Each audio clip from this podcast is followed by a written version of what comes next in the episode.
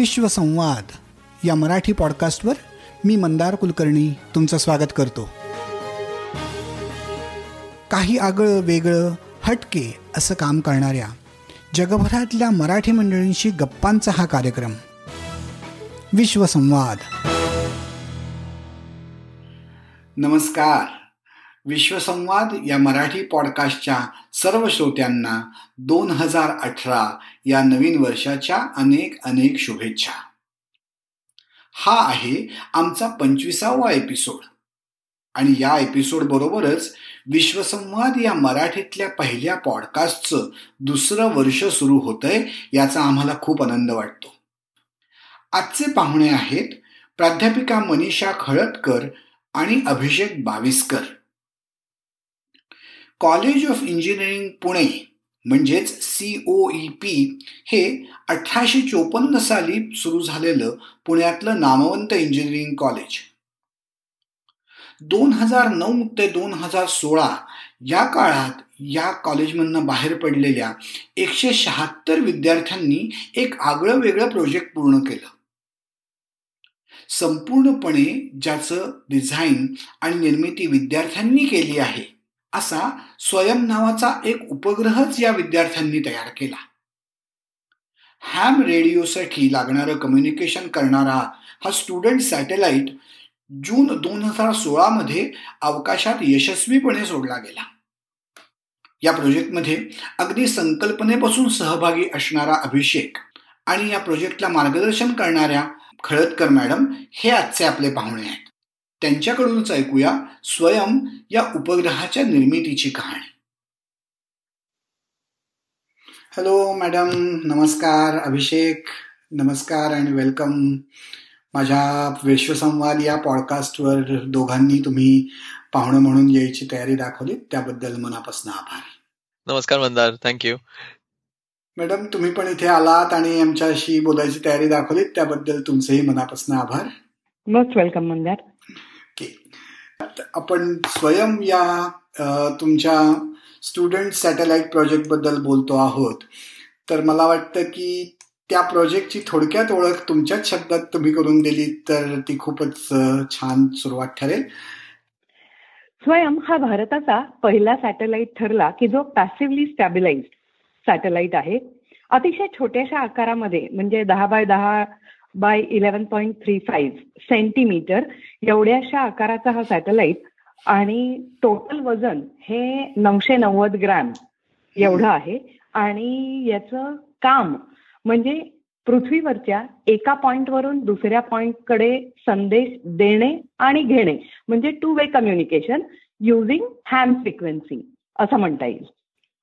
तुम्ही आपण बोलताना असं मला माहिती होतं की हा तुमच्या सीओईपी पुण्यातल्या कॉलेज ऑफ इंजिनिअरिंगच्या विद्यार्थ्यांनी केलेला प्रोजेक्ट आहे. तर किती विद्यार्थी याच्यात सहभागी होते आणि किती वर्षांमध्ये त्यांनी हा प्रोजेक्ट केला? हे प्रोजेक्ट फॉर्मली सुरू झालं दोन हजार नऊ साली. दोन हजार आठच्या एंडला असं म्हणता येईल. आणि या प्रोजेक्टचं वैशिष्ट्य असं सांगता येईल की सिव्हिल मेकॅनिकल प्रोडक्शन इलेक्ट्रिकलपासून ते एन टी सी कम्प्युटर या सर्व ब्रांच मधले विद्यार्थी आणि अगदी प्रथम वर्षापासून ते अंतिम वर्षपर्यंत चार वर्षाचे दहा ब्रांचचे विद्यार्थी एकूण एकशे शहात्तर विद्यार्थ्यांनी आतापर्यंत या प्रोजेक्टवर काम केलेलं आहे. अरे वा! फार मोठा आणि वेगळ्या प्रकारचं प्रोजेक्ट दिसतंय हे कारण तुम्ही जर दोन हजार आठ नऊ पासून सुरू झालं म्हणालात तर जवळजवळ गेली सात आठ वर्ष हे काम चालू आहे. आणि तुम्ही मात्र हो. शिक्षकांच्या तर्फे किंवा प्रोफेसर्स तर्फे तुम्ही मात्र पहिल्यापासून यात इन्व्हॉल्ड आहात का? हो. बर बर. फारच छान. अभिनंदन तुमचं आणि अभिषेक तुझंही. अभिषेक मला तुला विचारायचंय की तुझा या प्रोजेक्ट मधला रोल काय होता आणि तो कसा सुरू झाला? तर या प्रोजेक्टचं जसं मॅडमनी सांगितलं तसं वैशिष्ट्य म्हणजे की सगळ्या ब्रांचेसच्या स्टुडंट्सनी मिळून केलं होतं. आणि विशेष म्हणजे आमच्या कॉलेजमध्ये एरोनॉटिकल इंजिनिअरिंग किंवा एरोस्पेस इंजिनिअरिंग असं डिपार्टमेंट नसल्यामुळे आम्हाला जिथे मिळेल तसं सगळ्या डिपार्टमेंटच्या प्रोफेसर्सकडनं बाहेर इंडस्ट्रीच्या स्पेशलिस्टकडनं इस्रो आणि आयुका सारख्या उत्कृष्ट संस्थांकडनं आम्हाला खूप सपोर्ट मिळाला. आणि आय थिंक त्याच्यामुळे हा पुढे गेला आहे. आणि याचं एक वैशिष्ट्य म्हणजे आतापर्यंत स्टुडंट सॅटेलाइट्स ज्या बनवल्या गेल्या होत्या त्याच्यामध्ये पॅसिव्ह स्टेबिलायझेशन वापरलं नव्हतं. म्हणजे मॅग्नेट आणि हिस्टेरिसिस नावाचं एक मटेरियल असतं. तर ते वापरून आपण कुठल्याही प्रकारची एनर्जी न सप्लाय करता छोट्या सॅटेलाइटला अशा स्पेसमध्ये स्थिर करता येतं. आणि त्याचा वापर मग तुम्ही फोटोग्राफीसाठी करू शकता पृथ्वीचे चित्र काढण्यासाठी किंवा जसं मॅडमनी सांगितलं जसं हॅम कम्युनिकेशनसाठी करता येईल जे ह्याचं मिशन होतं असं म्हणता येईल. तर ह्याचा सॅटेलाइटचा आकार इतका छोटा असल्यामुळे आणि पहिलंच सॅटेलाइट असल्यामुळे कॉलेजमध्ये तयार केलेलं त्यामुळे आम्हाला खूप मोठ्या रित्या कुठलंही पेलोड निवडता नाही आलं. त्यामुळे पॅसिव्ह स्टेबिलायझेशनच आम्ही डेमॉन्स्ट्रेशन म्हणून डिझाईन करायचं ठरवलं. आणि तुम्ही मगाशी विचारलं तसं माझा रोल ह्याच्यातला असा होता की सुरुवातीला पहिल्या वर्षांमध्ये जेव्हा मी आय आय टी बॉम्बेला एका दुसऱ्या रिसर्चसाठी म्हणून गेलो होतो प्रोजेक्टसाठी तर तिकडे एका माझ्या मित्रांनी मला सुचवलं की त्यांची सॅटेलाइट टीम जी आहे स्टुडंट सॅटेलाइट टीम ती असाच एक छोटा सॅटेलाइट तयार करते तर त्यांनी सुचवलं की तुमच्या कॉलेजमध्ये इतका ऍक्टिव्ह ऍस्ट्रॉनॉमी क्लब आहे तर तुम्हाला ग्राउंड स्टेशन डिझाईन करायचं आहे का? आणि या विचाराने मी परत आलो तर काही उत्साही मित्रांची चर्चा झाली मोहित कर्वे निश्चय म्हात्रे वगैरे आणि असं बोलता बोलता असं ठरलं की सॅटेलाइटसाठी ग्राउंड स्टेशन तर आपण डिझाईन करणारच आहोत. ते तर खूपच सुंदर गोष्ट आहे. पण त्याच्याच बरोबर सॅटेलाइटच डिझाईन करता येईल का आपल्याला ह्याचा का नाही विचार करावा? आणि त्या त्या प्रकारे तो प्रोजेक्ट ऍक्च्युली सुरू झाला. अच्छा छान. मी मॅडमना विचारतो की आत्ता पॅसिव्ह स्टॅबिलायझेशन सारखं जे टेक्निक तुम्ही इथे सांगितलं ते सोडूनही काही बाकी इनोव्हेशन्स या सॅटेलाइटमध्ये तुम्ही लोकांनी केली आहेत का? आणि असतील तर ती काय आहेत? एक म्हणजे आतापर्यंत पॅसिव्ह स्टॅबिलायझेशनचा वापर कुठल्याही छोट्या सॅटेलाइटमध्ये केलेला नव्हताच. परंतु दोन वॅट इतक्या कमी पॉवरवर आणि म्हणजे स्पेस ऑप्टिमायझेशन वेट ऑप्टिमायझेशन आणि या सगळ्या तंत्राचा वापर करून two way कम्युनिकेशनचं successful demonstration point to point कम्युनिकेशनचं या सॅटेलाइटच्या माध्यमातून आम्ही करू शकलो. बर. तर आता अभिषेकनी सांगितलं की दुसऱ्या कोणीतरी सॅटेलाइट स्टेशन कराल का असं विचारलं आणि त्यातून अरे मग त्यापेक्षा आपण पुढची स्टेप घेऊन का करू नये अशातनं हो. प्रोजेक्ट निर्माण झाला. पण मॅडम मला तुम्हाला असं विचारायचंय की जेव्हा अभिषेक सारखा विद्यार्थी की ज्याला जो विद्यार्थी आहे ज्याला कदाचित यातलं चॅलेंज माहिती नाहीये अशासारखा विद्यार्थी हे प्रोजेक्टचं प्रपोजल तुमच्याकडे घेऊन आला तेव्हा तुमची पहिली रिॲक्शन काय होती? ऍक्च्युली सीओईपीचं कल्चर असं आहे की तिथे विद्यार्थ्यांच्या वेगवेगळ्या ऍक्टिव्हिटीजना खूप जास्ती मोठ्या प्रमाणावर प्रोत्साहन दिलं जातं. आणि याचं पूर्ण श्रेय मी प्रोफेसर अनिल सहस्रबुद्धे जे आमचे डायरेक्टर होते त्यावेळेचे जे आता एआयसीटीचे चेअरमन आहेत त्यांना देईन. विद्यार्थ्यांकडनं आलेल्या पोटेन्शियल मधला स्पार्क लक्षात घेऊन त्यांना प्रोत्साहन देणे आणि त्यासाठी लागणारी सर्व प्रकारची मदत करणे. हे कॉलेजमध्ये सॅटेलाइट क्लब हा एक तयार झाला असं नाही तर वेगवेगळे एकोणतीस क्लब्ज आहेत. आणि मुलं वेगवेगळ्या ऍक्टिव्हिटीज त्यांच्या माध्यमातून करत असतात. आणि याचं वैशिष्ट्य असं की मुलांना अकॅडमिक क्रेडिट काहीही मिळणार नसून याची त्यांना पूर्ण कल्पना असून त्यांनी इतका वेळ आणि एनर्जी त्याच्यासाठी दिलेली आहे क्रिएटिव्हिटी यूज केलेली आहे हे अतिशय क्रेडिटेबल आहे. नक्कीच नक्कीच. प्रश्नच नाही काय. तर आपण असं बघूयात की तुम्ही दोन हजार नऊ ते आतापर्यंत किंवा दोन हजार सोळा मध्ये हा सॅटेलाइट लॉन्च झाला. त्या प्रवासातले काही मेजर माइलस्टोन्स की जे खूप महत्त्वाचे ठरले याच्याबद्दल काही सांगू शकाल का? आपण टाइमलाईन जर बघितली तर प्रोजेक्ट दोन हजार नऊ मध्ये फॉर्मली सुरू झालं. सुरुवातीला विद्यार्थ्यांना अगदी निगर बजेट देण्यात आलेलं होतं. ते बजेट म्हणजे होतं फक्त साडेतीन लाख रुपये की त्यात तुम्हाला काय करायचं असेल ते करा फिजिबिलिटी दाखवा देन वी विल सी की काय करायचंय. त्यानंतर हे कामाला सुरुवात झाली आणि मग हळूहळू त्याचा टोटल स्कोप आणि स्पॅन किती मोठा असू शकेल याचा अंदाज आम्हाला हळूहळू यायला लागला. दोन हजार दहा मध्ये कन्सेप्ट डिझाईन रिव्ह्यू हा इस्रोमध्ये बँगलोरला घेण्यात आला आणि तेव्हा आम्हाला बऱ्याच गोष्टी क्लिअर झाल्या. त्यानंतर ह्या प्रोजेक्टला थोडी जास्त जोमानी सुरुवात झाली असं म्हणता येईल. दोन हजार बारा मध्ये ग्राउंड स्टेशन पूर्ण तयार झालं आणि ते कम्प्लिटली फंक्शनल झाल्यानंतर प्रिलिमिनरी डिझाईन रिव्ह्यू ही एक महत्वाची स्टेप असते. बँगलोरमध्ये आयसॅकला आम्ही सगळी टीम गेली होती आणि तिथे त्यांनी हा कंप्लीट रिव्ह्यू प्रेझेंट केला. त्यानंतर तुम्हाला टेक्निकल चेंजेस करता येणं शक्य नसतं. ही त्यामुळे खूप महत्वाची स्टेज आहे. त्यानंतर इस्रो इन्स्टिट्यूट बरोबर एमओयू साईन करते की ज्यात अशी एक कंडिशन दिलेली असते की पुढील दोन वर्षात जर तुमचा सॅटेलाइट तयार झाला तर आम्ही तो प्रक्षेपित करू. यानंतर ऍक्च्युअल इंजिनिअरिंग मॉडेल मेकिंग आणि त्यानंतर फ्लाईट मॉडेल मेकिंग अशा दोन महत्त्वाच्या स्टेजेस असतात. तर दोन हजार चौदा मध्येच हा सॅटेलाइट पूर्णपणे तयार झालेला होता. आणि then it was transferred and it was lying in IFAC centre for right launch opportunity असं म्हणता येईल.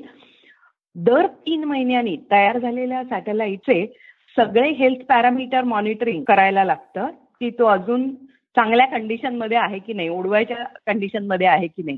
ते दर तीन महिन्याला बँगलोरला जाऊन मुलं करत होती. आणि मग अखेर लॉन्च अपॉर्च्युनिटी मिळाल्यानंतर बावीस जून दोन हजार सोळा ला तो सॅटेलाइट लॉन्च झाला. ही खूपच एक्साइटिंग जर्नी आहे तुम्ही जे सांगितलं ते. आपण त्या प्रिलिमिनरी रिव्ह्यू आणि कॉन्सेप्ट रिव्ह्यू बद्दल तुम्ही बोललात. पण या सगळ्या बोलण्यात आतापर्यंत एक दोनदा ग्राउंड स्टेशन डिझाईन असा विषय आला. अभिषेकही म्हणाला तुम्ही म्हणालात आत्ता. तर मला हो. विचारायचं आहे की हे आमच्या श्रोत्यांकरता ग्राउंड स्टेशन म्हणजे काय आणि त्याचा काय उपयोग आहे काय महत्त्व आहे? त्याच्याने काय साधता येतं या संपूर्ण प्रोजेक्टमध्ये हे थोडंसं सांगशील का अभिषेक? हो नक्कीच ग्राउंड स्टेशन म्हणजे बेसिकली जसं आपलं रेडिओ स्टेशन असतं एखादं आकाशवाणीचं जे केंद्र असतं लिटरली तसंच असतं ग्राउंड स्टेशन म्हणजे. आणि तिकडे अँटेना असते एक विशिष्ट प्रकाराची आणि त्याच्या माध्यमातून आपल्याला वरील सगळ्या सॅटेलाइट्स शी कम्युनिकेट करता येतं.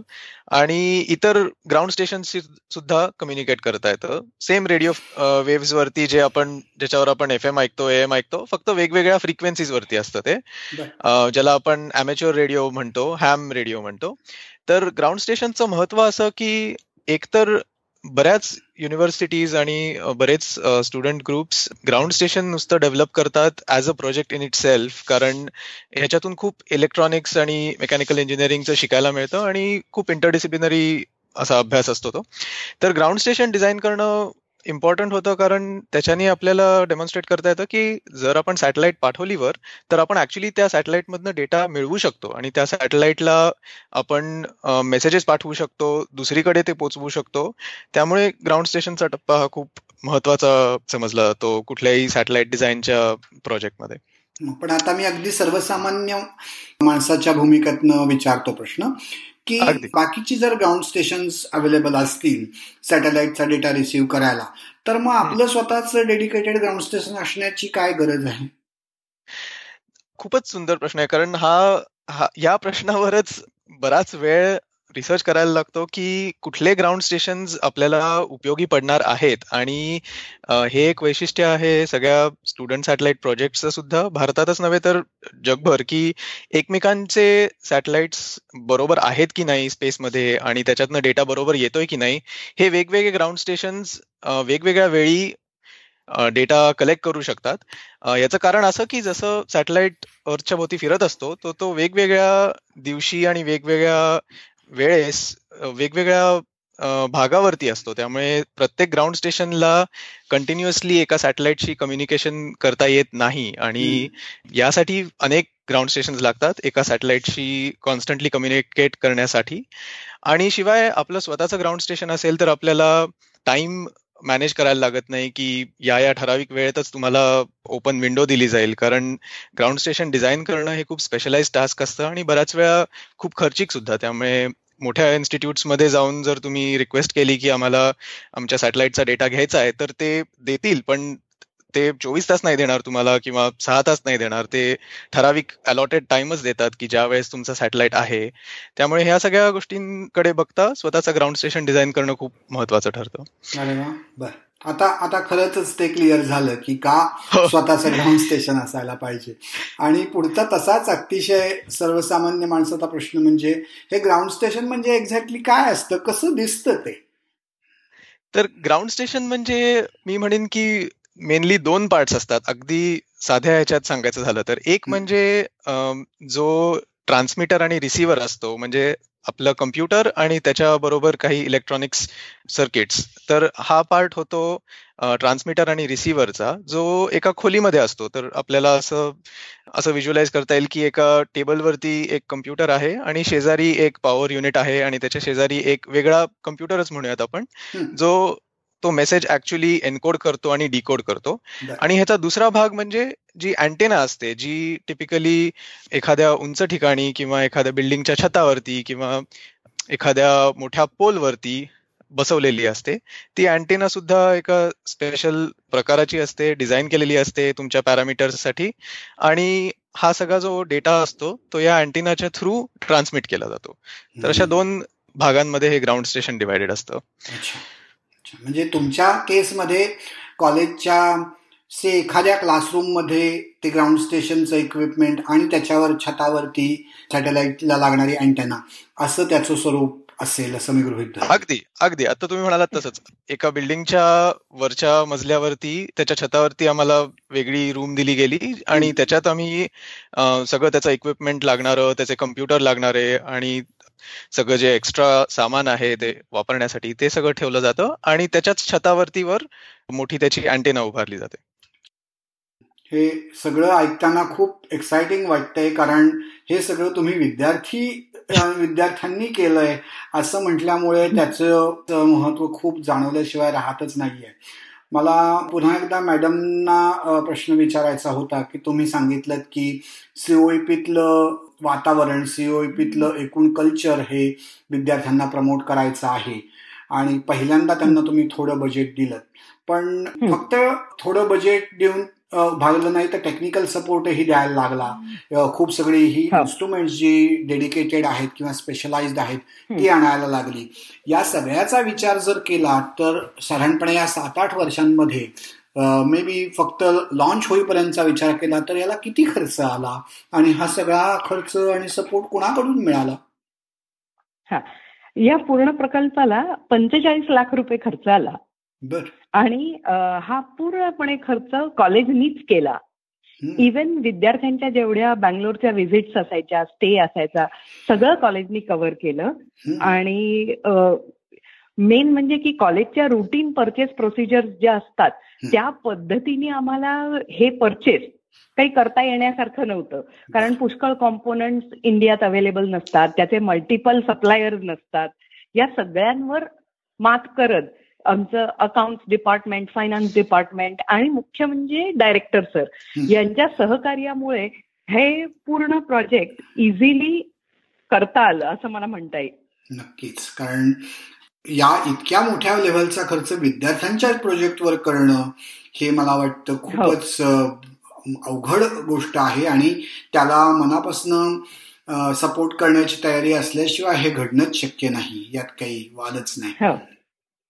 हे सगळं करताना आत्ताच आपण बोललो की तुम्ही इस्रोच्या लोकांबरोबर काम केलं आणि इस्रो हो. ही भारतातली एक अतिशय आदरणीय रिस्पेक्टेड अशी ऑर्गनायझेशन आहे गेल्या काही वर्षांमध्ये तर त्यांनी खूपच वेगवेगळे या अंतराळ क्षेत्रातले उपग्रहांविषयीचे प्रयोग करून नवनवीन उच्चांक स्थापन केले आहेत मला क्युरिओसिटी आहे की त्या लेव्हलच्या सायंटिस्ट किंवा त्या लेव्हलच्या लोकांकडून तुमच्यासारख्या कॉलेजमधल्या स्टुडंट्सना जो काही सपोर्ट आणि कोऑपरेशन मिळालं. तो एक्सपिरियन्स कसा होता? मला ते ऐकायला खूप आवडेल. त्यातलं कुणाचं खास तुम्ही नाव घ्याल की तिथल्या अमुक डिपार्टमेंटनी आम्हाला जास्त मदत केली अशा टाईपचं इस्रोमध्ये स्टुडंट सॅटेलाइटसाठी एक वेगळा ग्रुप आहे स्मॉल सॅटेलाइटचा त्याच्यासाठी एक वेगळा पूर्ण ग्रुप आणि त्या ग्रुपचे डायरेक्टर असंच त्यांचं स्ट्रक्चर आहे. विद्यार्थ्यांकडनं एखादं प्रपोजल आलं तर त्याची फिजिबिलिटी बघणे आणि त्याला टाइम टू टाइम मार्गदर्शन करणे आणि इव्हॅल्युएशन करणे कामाचं. हे काम पूर्णपणे या ग्रुप तर्फे केलं जातं. जेव्हा आम्ही काम सुरू केलं तेव्हा राघव मूर्ती म्हणून या स्मॉल सॅटेलाइटचे प्रोजेक्ट डायरेक्टर होते.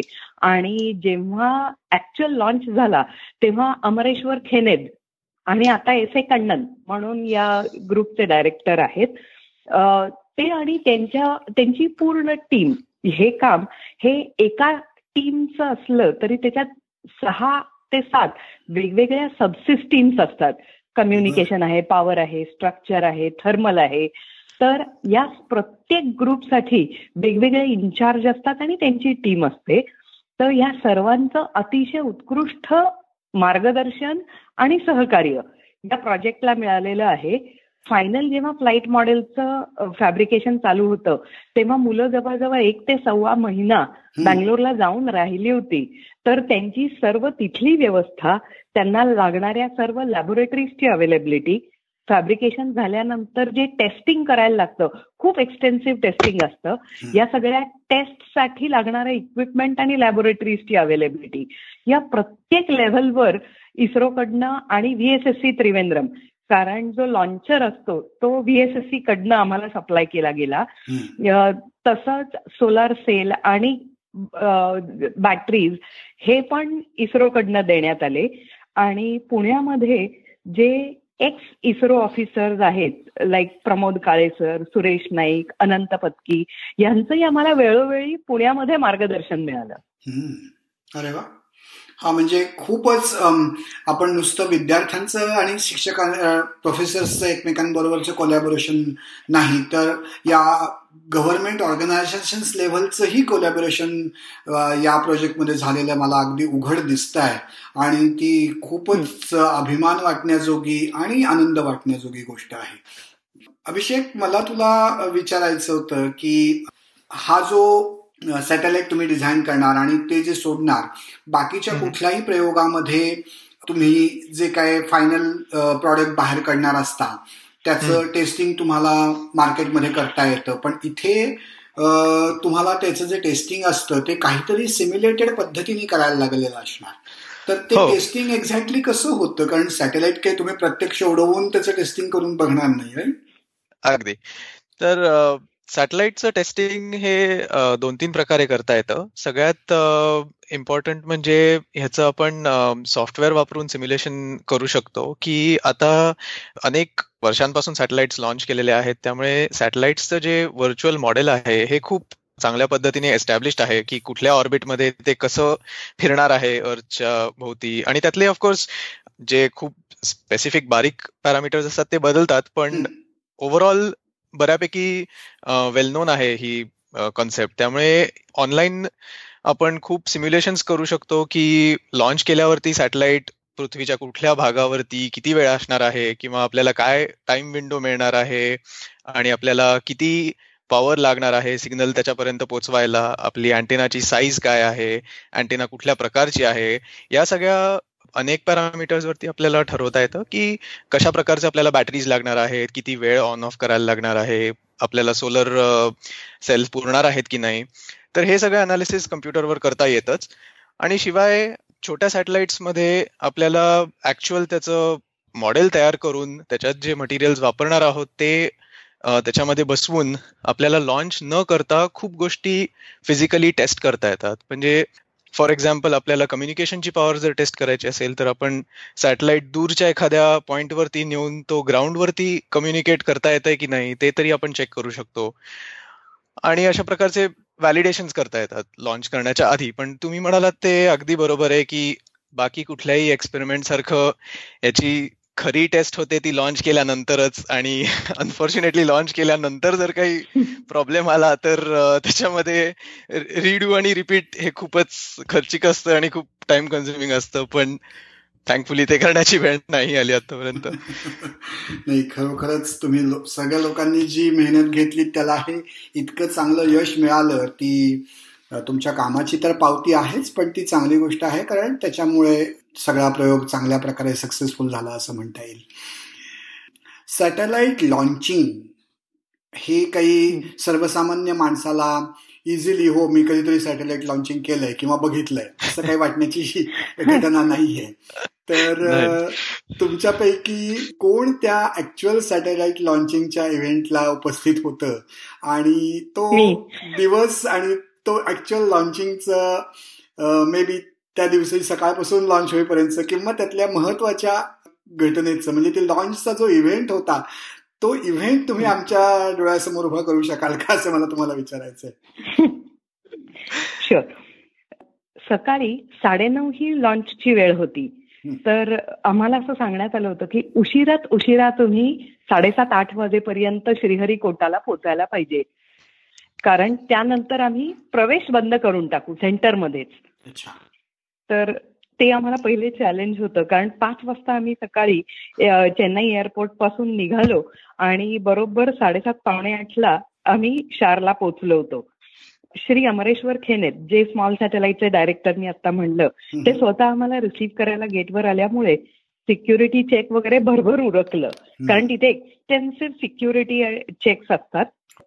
त्यानंतर वीस मिनिट आधी लॉन्च गॅलरीच्या ऑडिटोरियममध्ये तुम्हाला व्ही आय पी पासेस दिले जातात आणि बसायची परवानगी मिळते.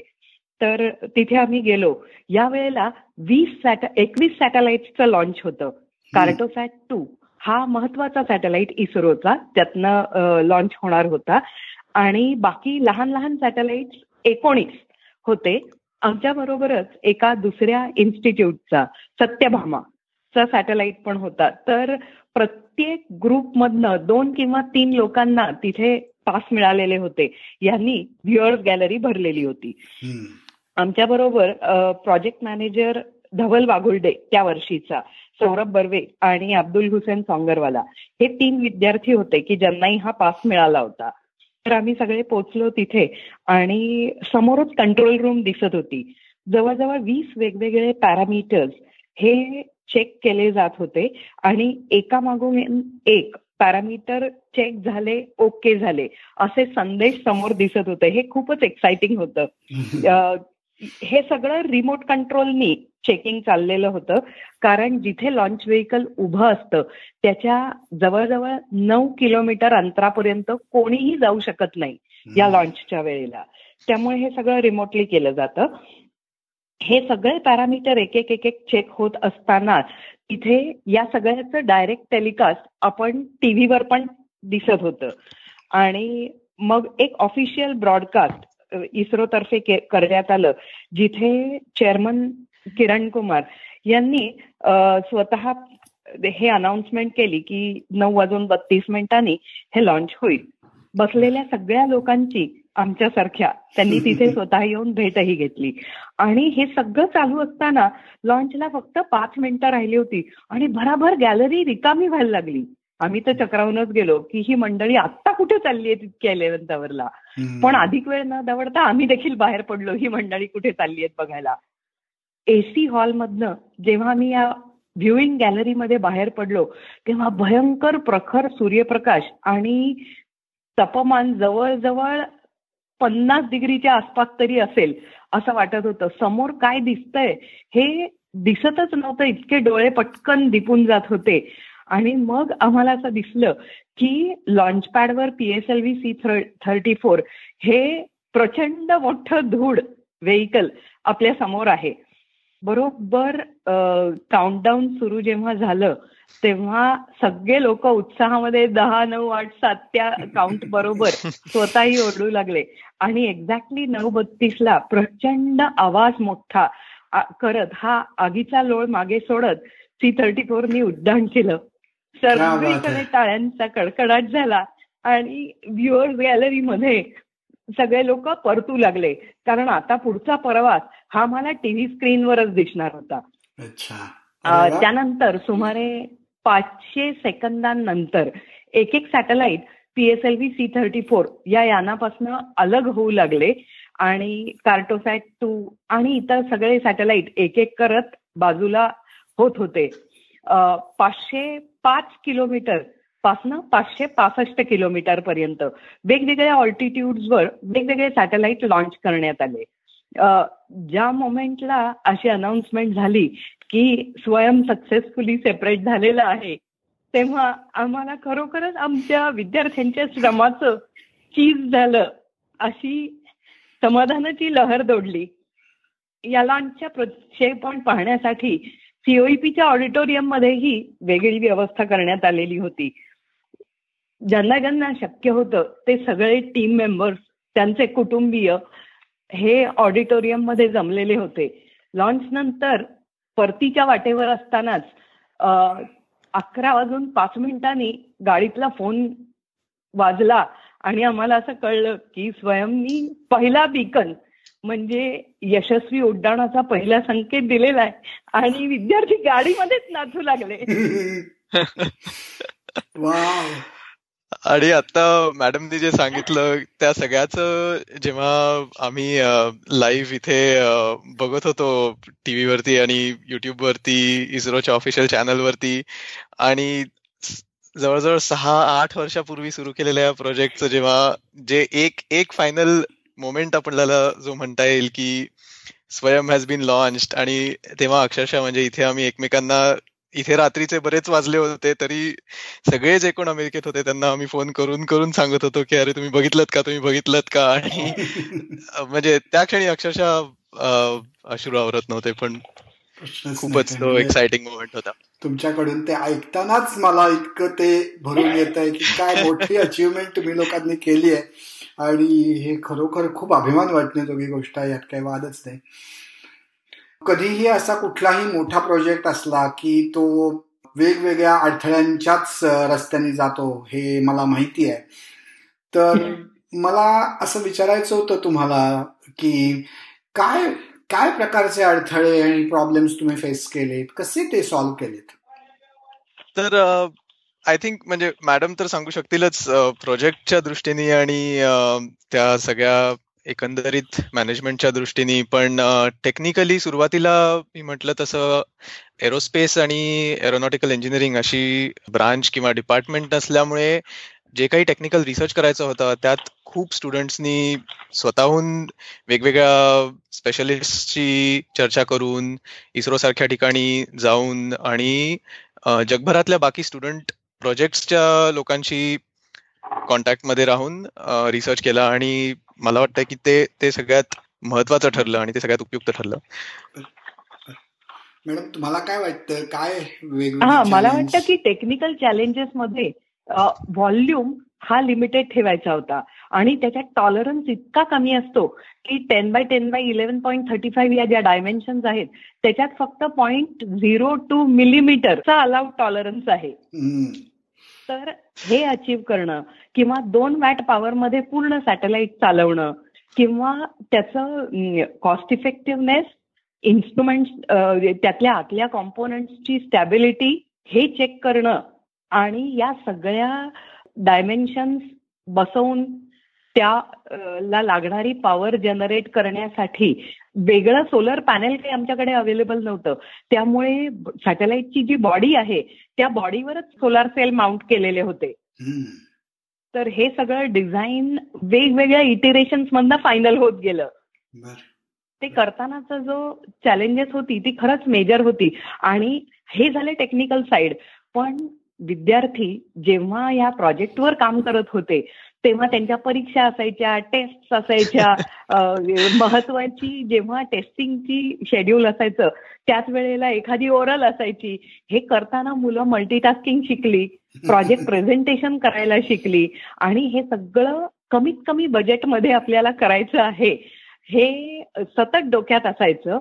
तर त्यामुळे जो ऍडमिनिस्ट्रेटिव्ह हेड असायचा ही रादर शी कारण मी सांगेन की पूर्ण आठ वर्षाच्या प्रवासामध्ये या सगळ्या ज्या ऍडमिन हेड होत्या त्या मुली होत्या. हो अगदी. आता तुम्ही म्हणताय तर मला लक्षात येत त्यामुळे स्ट्रिक्ट कंट्रोल या सगळ्या गोष्टींवर technical as well as management challenges दोन्हीवर मात करायला मुलं शिकली. आणि हे एक एलसी की हिडन लर्निंग होतं पण त्याचा त्यांच्या प्रोफेशनल लाईफमध्ये पण त्यांना कायम उपयोग होईल. नक्कीच. तोच धागा पकडून मला अभिषेकला विचारायचंय की अभिषेक हे तू प्रोजेक्ट कॉलेजमध्ये असताना केलंस. आपल्या बोलण्यात मला तू सांगितलंस की तुझी काही स्पेशलायझेशन इंजिनिअरिंग मधलं या ऍस्ट्रॉनॉमी वगैरे या विषयातलं नाहीये. पण हा प्रोजेक्ट केला त्याच्यामुळे माझ्या करिअरमध्ये माझ्या अंडरस्टँडिंगमध्ये अमुक एक सिग्निफिकंट बदल झाला असं तू काय सांगशील? हो ऍब्सोल्युटली म्हणजे या या प्रोजेक्टमधनं इतक्या गोष्टी शिकायला मिळाल्या तर सगळ्यात महत्वाचं म्हणजे हेच तुम्ही आता जे म्हणालात तेच की कुठल्याही मोठ्या प्रोजेक्टमध्ये असं कधीच होणं शक्य नाहीये की एक दोन चार लोकांना त्या संपूर्ण प्रोजेक्टची संपूर्ण माहिती डिटेल लेवलला असणं शक्यच नाहीये. त्यामुळे टीम कशी बांधून ठेवावी किंवा बरोबर टीम एकतर तयार कशी करावी आणि ती तयार केल्यानंतर ती मॅनेज कशी करायला हवी? आणि बरोबर टास्कसाठी बरोबर लोकांना अपॉइंट कसं करावं? आणि त्यांच्याशी पूर्ण जे एक एक प्रकारचं लिडरशिप एक्सपिरियन्स असतो तो खूप शिकायला मिळाला या प्रोजेक्टमधनं आणि जो मला अजूनही उपयोग उपयोगी पडतो. आणि पुढे खूपशा म्हणजे प्रोफेशनल इंटरव्ह्यूजमध्ये म्हणा किंवा पोस्ट ग्रॅज्युएट स्कूलमध्ये म्हणा या सगळ्याचा उपयोग असा पडतो की चटकन एखादी गोष्ट आपल्याला जी आपण शिकलेलो नसतो किंवा आपल्या नेहमीच्या लेटसे से अकॅडमिक करिअरमध्ये जे शिकलेलो नसतो ती एखादी गोष्ट वेगवेगळ्या प्रकारे रिसर्च कशी करावी आणि त्याची माहिती कशी गोळा करावी ती पटकन असिम्युलेट कशी करावी आणि बाहेरच्या लोकांना ती समजवावी कशी या या सगळ्याचा खूपच छान अनुभव होता असं मी म्हणेन. Uh, पटकन तुला हा प्रश्न खदर तर मी सुरुवातीलाच विचारायचा होता पण uh, आत्ता तू सध्या काय करतोस? तुझं uh, जॉब प्रोफाईल काय आहे? त्याची थोडीशी आम्हाला ओळख करून देशील?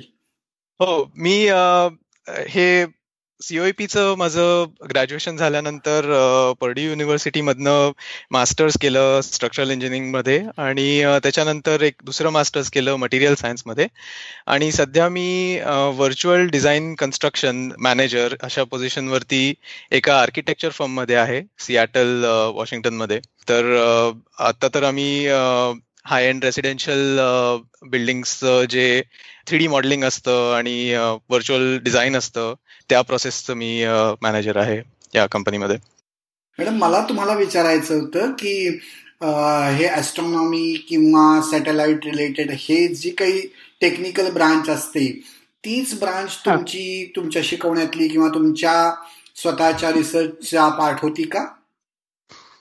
नाही ऍक्च्युली मी जे शिकवते आणि हा सॅटेलाइट प्रोजेक्ट याचा दूर पर्यंत संबंध नाही असं मला म्हणता येईल. कारण मी केमिस्ट्री शिकवते.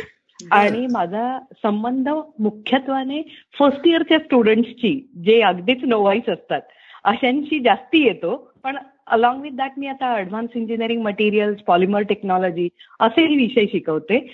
पण सुरुवातीपासूनच मला स्वतःला या सगळ्या प्रोजेक्टमध्ये भयंकर इंटरेस्ट होता. म्हणजे अभिषेक मोहित किंवा हे लोक सुरुवातीला जेव्हा पेलोड फायनलही झालं नव्हतं तेव्हा जवळजवळ डेली आम्ही दीड दीड दोन दोन तास चर्चा करत असायचो. अगदी. विद्यार्थ्यांच्या इतकंच तुम्हीही त्यात विद्यार्थी असल्यासारखं पार्टिसिपेट केलंय असं मला तुमच्या बोलण्यात नावाजत लक्षात येत आहे हो बऱ्याच वेळा आम्हाला हे म्हणजे लक्षातही यायचं नाही की अरे या मॅडम आहेत. म्हणजे आपण इतकं सहजपणे आम्ही कारण म्हणजे कॉलेजमध्ये इतर असं एक सॉर्ट ऑफ वातावरण असतं किंवा अप्रोच कसा करावा प्रोफेसर्सना वगैरे हे पहिल्या वर्षामध्ये थोडं इतकं नॅचरली सगळ्यांनाच जमतं असं नाही. पण आम्ही या प्रोजेक्टच्या माध्यमातून मॅडमशी आणि बाकी प्रोफेसरशी तर इतकं फ्रिक्वेंटली बोलायचो इंटरॅक्ट करायचो. त्यातून खूप खूप शिकायला मिळालं पण. आपण या गप्पा संपवताना मला विचारायचा प्रश्न असा आहे की स्वयंतथा लॉन्च झालाय याच्या नंतर काय? स्वयं जेव्हा तयार झाला त्यानंतर तेव्हा इतकं स्टुडंटमध्ये पोटेन्शियल आणि ते हाय पीकला आलेले होते की तेव्हा जर त्यांचा मोमेंटम मिस आउट झाला असता तर कदाचित आम्ही पुढच्या कामाला लागलोच नसतो कधी.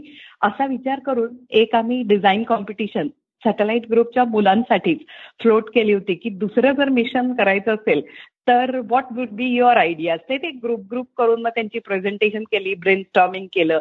आणि we came up with another satellite idea ज्याच्यामध्ये ज्याच्यावर आता ऑलरेडी काम चालू आहे. आणि थोडक्यात आता त्याची सांगता येईल अशी कन्सेप्ट की स्पेसमध्ये एका पॉइंटवर सॅटेलाइट लॉन्च केला आणि तिथून त्याला जर आपल्याला मॅन्युअर करायचं असेल की दुसऱ्या पॉइंटला पोचवायचं असेल तर केमिकल थ्रस्टर्सच्या माध्यमातून हे केलं जातं की ज्यामुळे त्या लेअरमध्ये पोल्युशन खूप होतं. कारण हे जे केमिकल्स यूज करतात ते केमिकल्स एक्सप्लोड होतात आणि मग तो सॅटेलाइट पुढे सरकतो.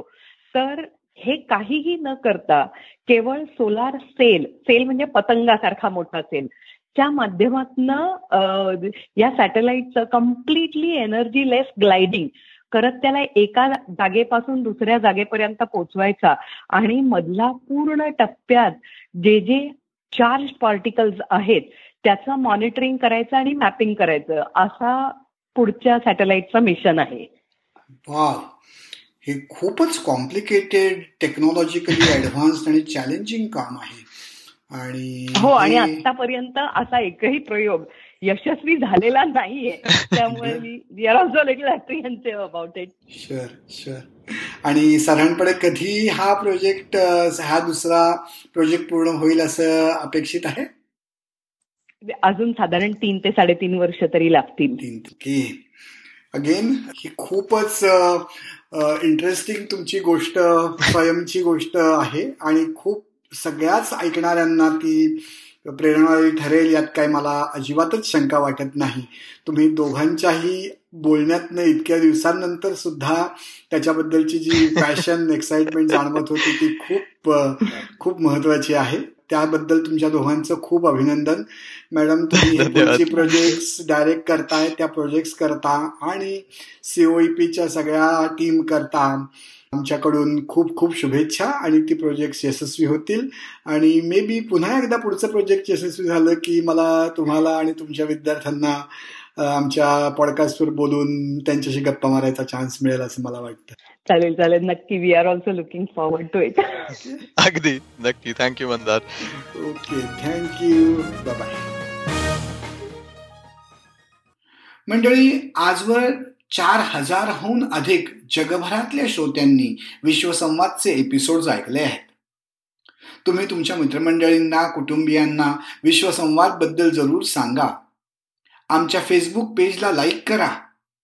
आणि यापुढेही ऐका आणि ऐकवत रहा विश्वसंवाद.